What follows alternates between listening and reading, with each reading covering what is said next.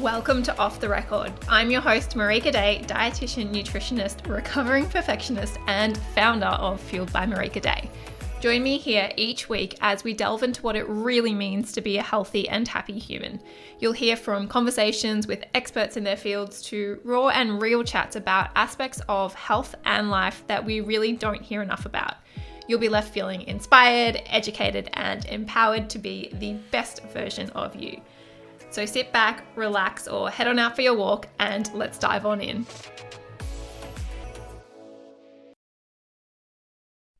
Hey everyone, welcome back to Off the Record.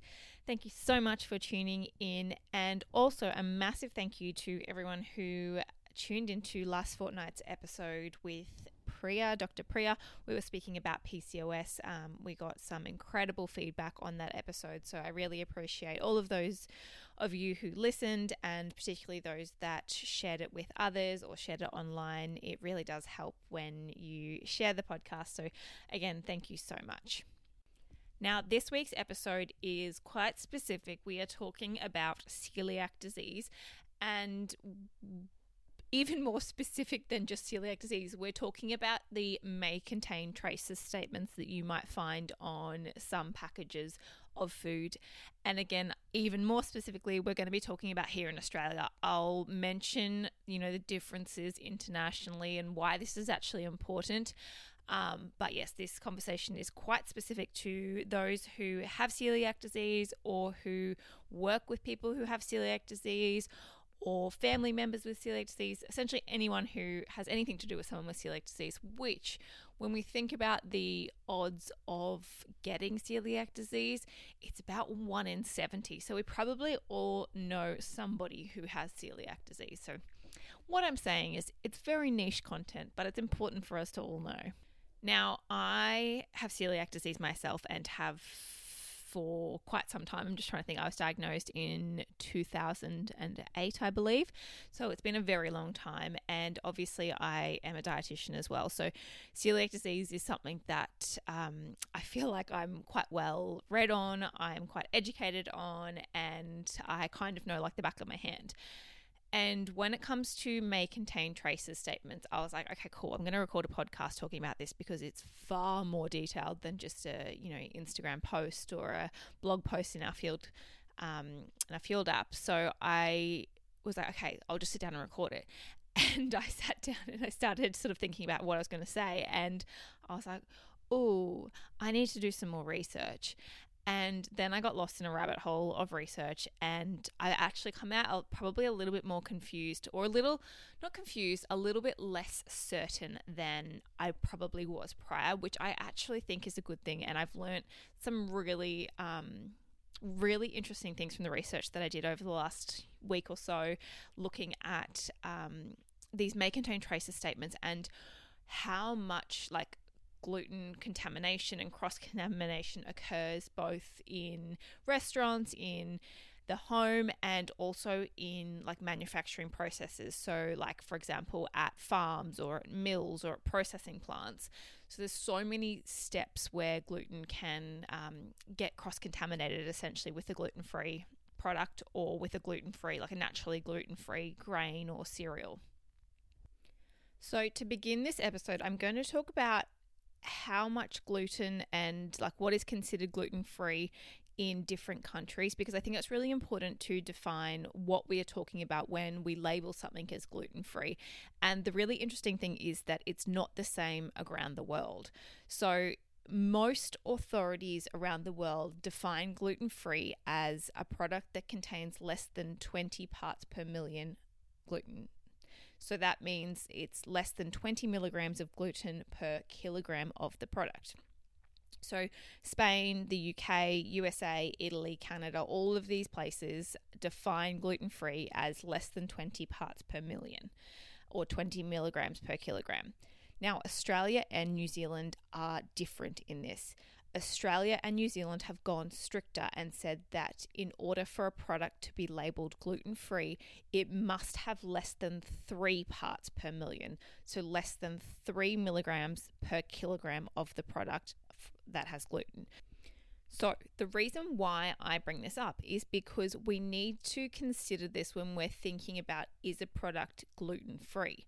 Are we speaking about is it gluten free in the UK, Italy, Canada, the US, or is it gluten free in Australia and New Zealand? Because there is a relatively significant difference between three parts per million, so three milligrams per kilogram, and 20 milligrams per kilogram. That's obviously a significant difference.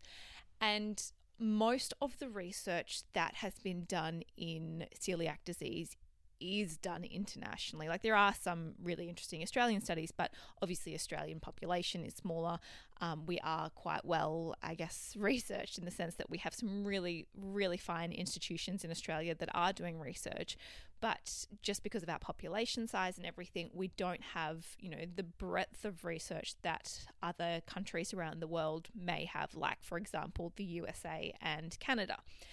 Um, so I think it's really important to consider when we are thinking about this that the definition of gluten free is potentially a little bit looser than it is in Australia because here in Australia we are super duper strict.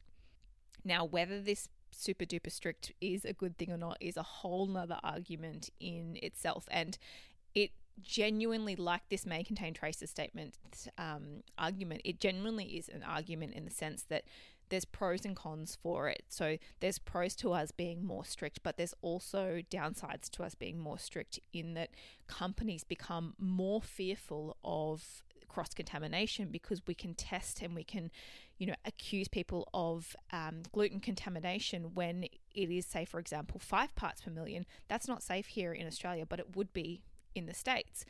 And so, what that leads to is in Australia, we're getting more and more products saying may contain traces because if we're thinking about it, even 20 parts per million is still trace like it's a tiny amount of gluten that we're talking about. But in Australia, even though that would be gluten free somewhere else or in the, around the world, it would still be considered a gluten containing product or may contain traces of gluten product. Now, I know it's really confusing when we talk about like what is actually like 20 milligrams per kilogram or 20 parts per million or what is three parts per million. So I'm going to define this in the way that the research has sort of identified what it looks like in terms of something that we can quantify as human beings, not as researchers who know exactly what 20 parts per million looks like. So they say that several crumbs, so uh, I guess a small scattering of crumbs, contains around 6 to 10 milligrams of gluten.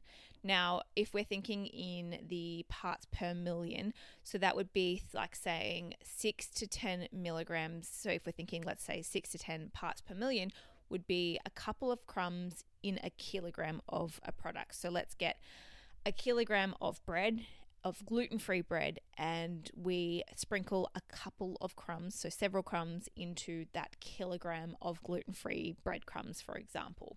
That's how much approximately we're talking when we're talking about sort of six to 10 milligrams of gluten. So if we think about that in the US, in UK, Canada, Italy, their their threshold is 20, so I guess double that, and ours is three parts per million. So about half that. So it's like one crumb essentially in a kilogram of products. Whereas in the States, they're allowing for several crumbs essentially. So this makes it really hard for us to say, well, what is safe for people with celiac disease? Because we have, I guess, a variety of different legislations around the world, and then obviously, uh, as a result of that, a variety of different intakes of gluten around the world. And again, I'm speaking specifically about people with celiac disease here because even though we say with celiac disease, you must follow a strict gluten free diet for life the chances of you getting traces of gluten in your diet are like that that is a risk that is present and it's a risk that we want to minimize as much as possible. But when we are talking about parts per million like we're talking about minute pieces of gluten pieces or minute bits of gluten that are in our food that we may not know about that we are getting exposed to potentially on a daily or a weekly basis. And as I said, we want to make sure we're minimizing this so that we can maximize our recovery as a celiac. But the amount that the human body can tolerate with celiac disease is really hard to define. And the the truth of the matter is that, and this is what's sort of come out from the research, is that there is, I guess, a spectrum of how much gluten somebody with celiac disease can tolerate. And that amount of gluten, we are talking in like the the crumbs, minute figures. So it's not like saying, you know, someone with celiac disease might be able to tolerate one piece of bread or one biscuit or something. We're talking about someone with celiac disease might be able to have a few crumbs and not get any intestinal damage, whereas somebody else with celiac disease might not be able to have those few crumbs and or if they do have those few crumbs, they will get damage to their small intestines. And so I think now is probably a good time to re emphasize why it is so important that we do follow a strict gluten free diet for life is because it is actually doing damage to the lining of our intestines, which then leads to increased risk of cancers as well as um, reduced nutrient absorption and many other side effects and symptoms, as you probably would have had prior to diagnosis. The really interesting thing, and the reason why we do want to be super strict with our diet when we are a celiac, is that most people are asymptomatic, so they don't get symptoms despite getting intestinal damage. So, whether you get symptoms or not eating, let's say, for example, you went to a burger joint and you got a gluten free burger, but there was traces of gluten and like significant traces of gluten to the point where it was doing damage to your intestinal lining you don't necessarily need to have symptoms in order for you to get that damage. So whether you feel sick or bloated or you know whatever your symptoms are after being glutened, that doesn't need to occur in order for you to get damage. You can get damage to the lining of your intestines without getting any symptoms, which is really, I guess, scary as a celiac because you think, oh, well, if I didn't feel sick from it, then that place that I went to or that meal that I ate must have been a safe meal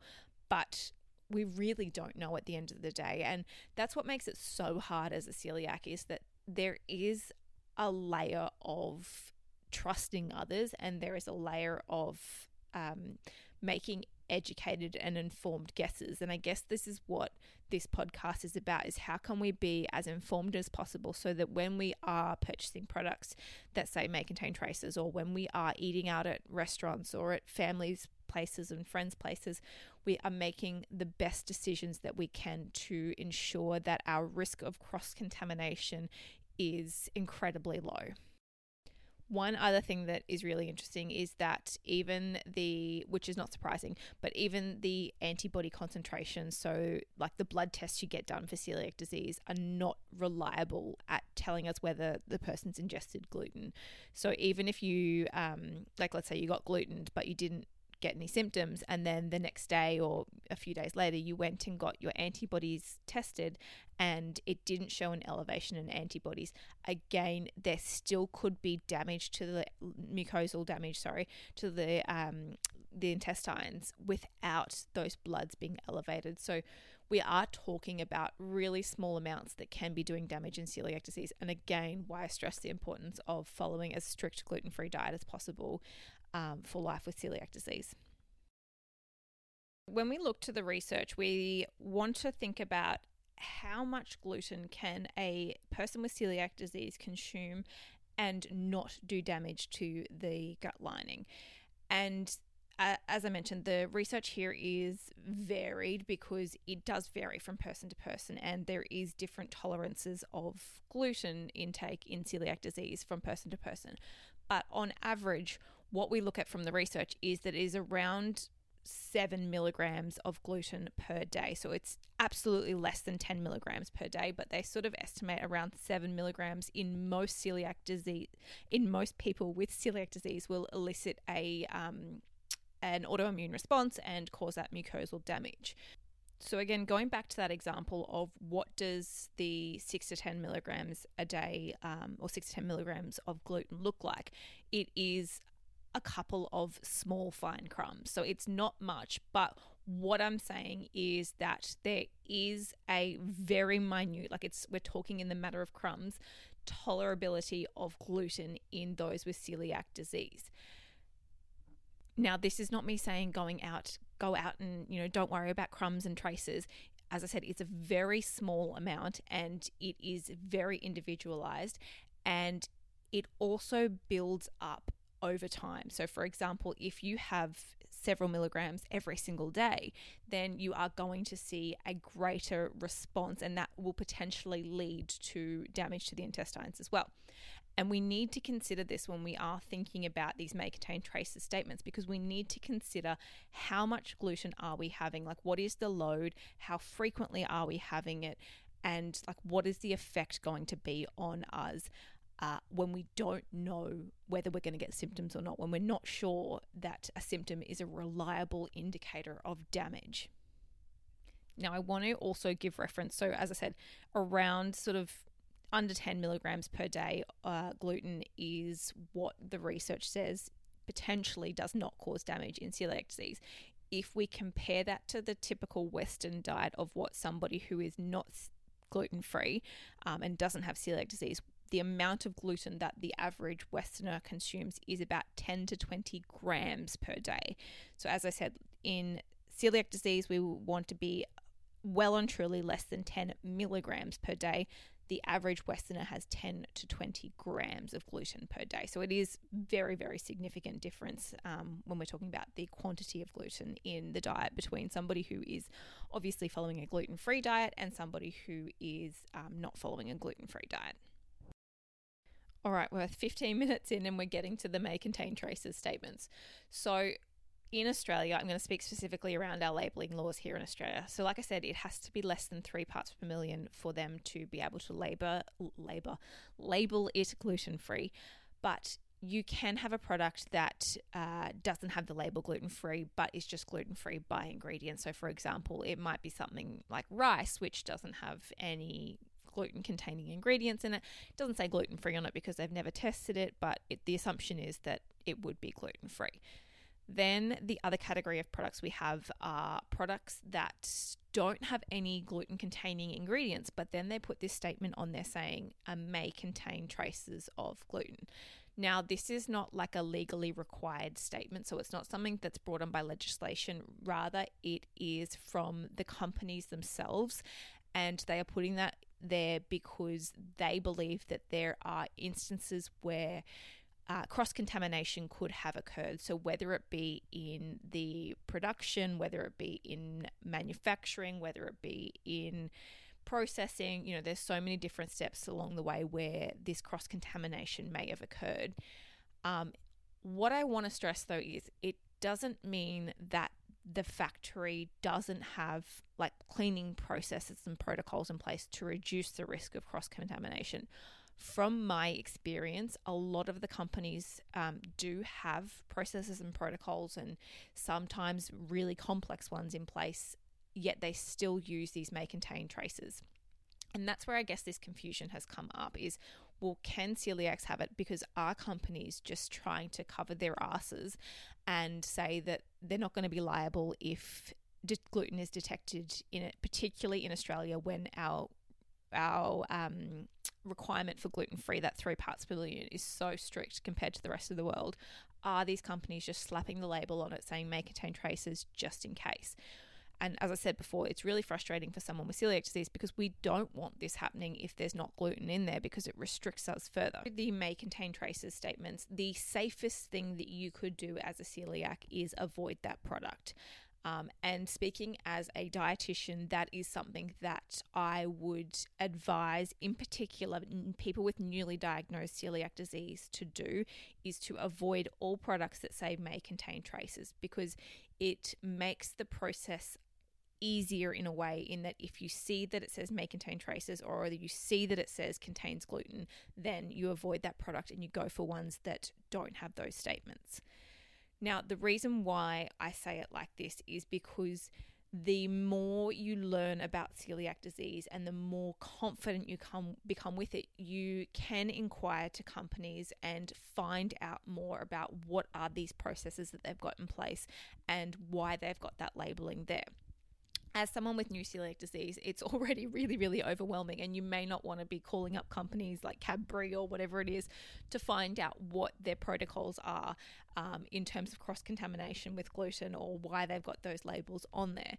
So that's the reason why I specify newly diagnosed. Sometimes it can just be easier just to say, I will never have, or I will not for now have anything that says may contain traces.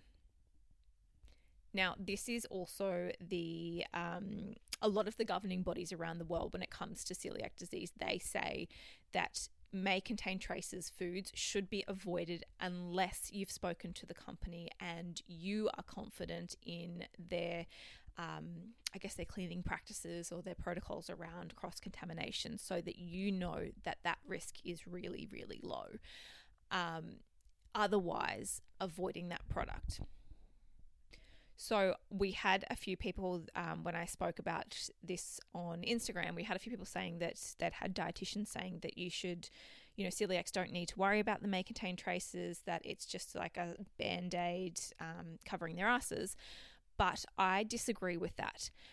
But I only disagree with it to an extent because I think it is really important to be able to make these informed choices. And I know this is not the answer that, you know, me just coming on here and saying, no, don't eat them or yes, eat them. I think it's really important that we make decisions for ourselves based on the risk that we are like willing to take in terms of our intestinal health. And for me, that risk is really low. Like, I'm, you know, I, I don't want to increase my risk of cancers and I don't want to, you know, reduce my fertility and all those sorts of things that come with the damage that we get from gluten as a celiac. I am therefore relatively strict uh, when it comes to these may contain traces statements, and I make sure that if I'm going to be consuming them, that I've been in touch with the companies to be happy with their protocols in place um, when it comes to the cross contamination. The other thing that I again personally consider um, as somebody with celiac, and this is not what I'm advising um, other people to do. This is certainly just based on um, what I do myself is I think about what does this company produce and manufacture? Like, what are the risks of gluten being in this factory? And a really good example of this for me uh, was the YoPro. So YoPro have may contain state may contain traces statements on um, many of their products, not all of them. I think it's just on the tubs, so not on the squeezy tubes or not on the big tubs, just on the um, individual tubs. Now, when I saw this, I was like, oh, okay, well, what is the risk here? What are the gluten containing ingredients that um, are produced in that factory? And I mean, this is, I guess, a bit of a odd example because I've actually been to the factory myself. um, but the risk here is that some of the YoPro products contain oats. Um, it may have actually changed recently because I don't even know if they do produce products that contain oats, but they used to produce uh, the breakfast oats sachets, yogurt oats, and YoPro. I forget what it was called, but yeah, they used to produce them um, where you'd get the yogurt and the oats combined. And so the risk here was that the gluten was coming because there was oats within the factory where they're producing those tubs. And you know, seeing factory processes and everything, I recognized, you know, what happens between cleaning and um, changing around the pro- production line so that the next um, production can come on. And then for me, so this is again a, a whole nother podcast entirely, but oats and whether they are safe in celiac disease is a very controversial topic. and um, I have got a good post on our Fueled by Marika Day Instagram um, page discussing this. But essentially, for me, because I've done the biopsy testing to confirm that I can consume pure oats. For me, that meant that for something like YoPro, where the oats were the contaminant, is that the risk was so minute because oats in their purest form I can consume because I've done the process in order to be able to check that I can consume them. So the risk is that the oats may contain traces of gluten and that the yogurt may contain traces of oats. So therefore the risk of the amount of gluten in the YoPro was like double may contain traces, if that makes sense, because it may contain traces of oats, which may contain traces of gluten. So for me, that was, I guess, far enough of a stretch for me to go, you know what, the risk here is relatively low. Um, and again, that risk is really personal for me because I know that I can tolerate pure wheat free oats. So I was happy to make that decision. Now, the other thing that we need to consider when we're making decisions about, well, am I going to consume this product that says may contain traces, is the frequency of consumption. Because as I mentioned earlier in the episode, there is, I guess, a um, compounding effect, or gluten is like the damage done by gluten is dose dependent. So the more gluten we eat, the more damage it does. So if you are eating 10 may contain traces statement um, products every single day, then there is a far higher risk that you're actually getting exposed to gluten than if you eat one may contain traces uh, product a week. And I think, again, as a dietitian and as a celiac, that this is something that we actually do need to consider when we are making these decisions around uh, foods that say may contain traces because again, it all comes back down to a risk analysis, and we've got to consider what is the risk to us if we consume this product. And as I said, the amount of gluten that we consume, I'm losing my voice. the amount of gluten we consume is a really significant factor in this, and therefore, the more frequently we consume it, the more likely that we are going to get exposed.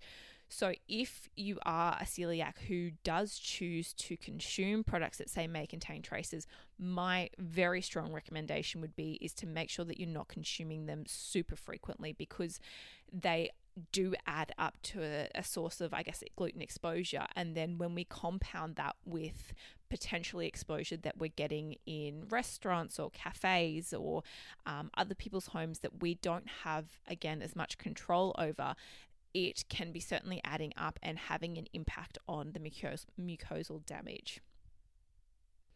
So, I'm going to finish off with the final thing, which was the thing that I found so interesting from the research that I did this past week, is around which products contain more gluten. And this shocked me. So, I'm talking about like products that you would think are gluten free or are labeled gluten free. Uh, and how much gluten they contain. So, this is based on um, a couple of studies that did testing of uh, the gluten contamination in both gluten free labeled products and uh, naturally gluten free products. Oh my God, I've said gluten free so many times this episode that I'm getting confused. Um, so let's think about like naturally gluten free products would be things like lentils or buckwheat or, you know, those grains that are gluten free. Um, just because they are gluten free, and then gluten free labeled products. So it might be something like gluten free bread or gluten free crackers. Um, so something that's been specifically manufactured to be gluten free. Now, the risk is from the research that products that were naturally gluten free were actually more likely to contain traces of gluten than products that were labeled gluten free. So, things like, and this is exact examples from the study. Uh, buckwheat was one of them, and lentils and legumes was the other one. They are far more likely to be um, containing gluten in uh, in trace amounts, so in you know in cross contamination amounts. So it's not in huge amounts, but interestingly, some of them were in relatively significant amounts still.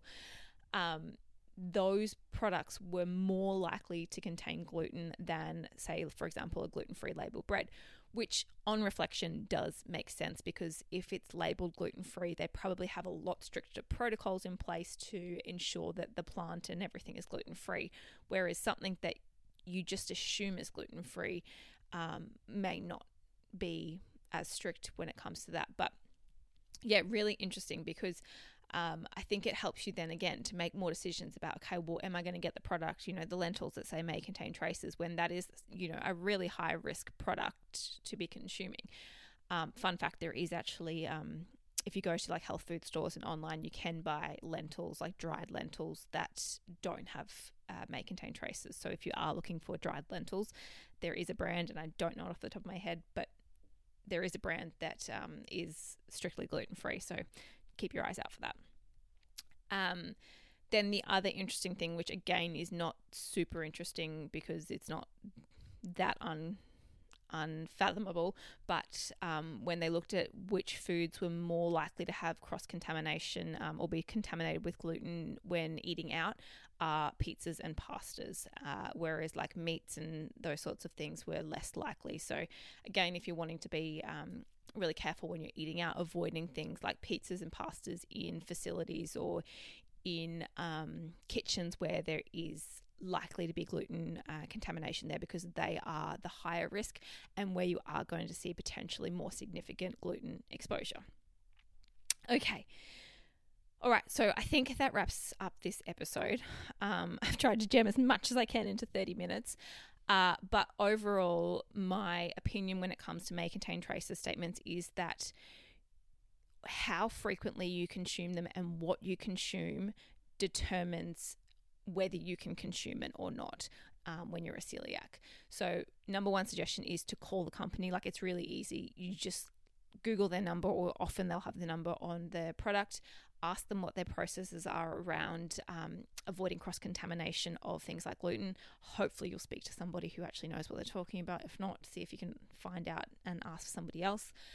Um, and if you feel like the risk is low, and if you feel like that um, you it's a product that you very infrequently consume, then um, you may choose to take that risk. Again, as a dietitian, I'm not advising you to do that. This is like my legal statement of me saying I'm not advising you to consume any products that say may contain traces, but you can decide, you know, what is the risk to you um, based on your risk adversity that you're willing to take, essentially. So, yeah, hopefully that explains it. Um, very complicated e- episode. I feel like I've mumbled up my words a thousand times. Um, but I hope you enjoyed it and I hope you learned something. And um, as I said earlier in the episode, it's really helpful if you do like this episode, if you share it with anyone who might find it useful. Let's get the word out there about this so that um, celiacs feel a little bit less confused as to what they can and can't do. Um, and yeah, don't forget to tag me on social media at Marika Day or at Fueled by Marika Day if you're sharing on social media. Thank you so much for tuning in, and we'll be back with another episode next fortnight.